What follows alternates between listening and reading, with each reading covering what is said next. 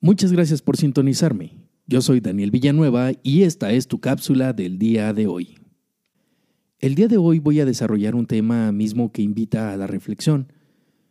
Invita a llevarnos a romper las mismas estructuras que hemos creado para nosotros mismos, nuestros paradigmas internos. Es un tema que nos invita a romper los límites creados por nosotros mismos para nosotros mismos. Y este es el tema de ¿Cuál es tu excusa? Y en sí es una pregunta directa que debemos de realizarnos de vez en cuando. En el momento en el que nos sentimos inconformes con las circunstancias que estamos viviendo, con nuestra realidad del momento, y no hacemos absolutamente nada por remediar esa situación o esa circunstancia, pues entonces tenemos que llegar a esta pregunta. ¿Cuál es nuestra excusa? ¿Qué es lo que nos mantiene atados o encadenados a esa circunstancia que tolero? A esa circunstancia que aunque no me parece, aunque no siento como propia, la sigo viviendo. ¿Qué es aquello que nos limita y nos prohíbe a nosotros mismos disfrutar de cosas que yo creo que merezco, que yo creo que soy capaz de realizar y sin embargo no realizo porque tengo esta excusa? Esta excusa es la que me mantiene atado, la que me mantiene en el lugar estático simplemente tolerando circunstancias. ¿Cuál es tu excusa? En algún momento de la vida, todos llegamos al punto donde nos tenemos que preguntar qué sigue, qué hay más allá de lo que estamos viviendo. Y eso muchas veces viene en forma de un conflicto interno, muchas veces viene en forma de una inestabilidad que nosotros mismos experimentamos y no podemos lograr llegar al punto central del problema. Estamos viviendo muchas veces una circunstancia laboral que no es la ideal o que no consideramos que es buena para nosotros mismos, otras veces en la misma familia, en la misma casa, o con nuestra misma persona. ¿Cuántas veces no nos ha sucedido que queremos mejorar, llegar a tiempo, levantarnos más temprano, realizar otras actividades, tener más tiempo para poder leer, para poder disfrutar, para poder viajar, tener más dinero, tener más infinidad de cosas, ¿no? ¿Y qué estamos haciendo para remediar eso que sentimos?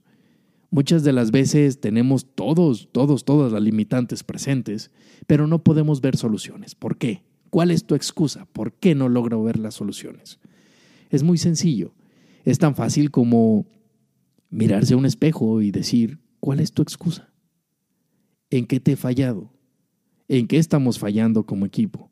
Porque sí, mi conciencia va llevando la batuta y va haciendo caminar todas las acciones que nos llevan a donde nos han llevado hasta el día de hoy.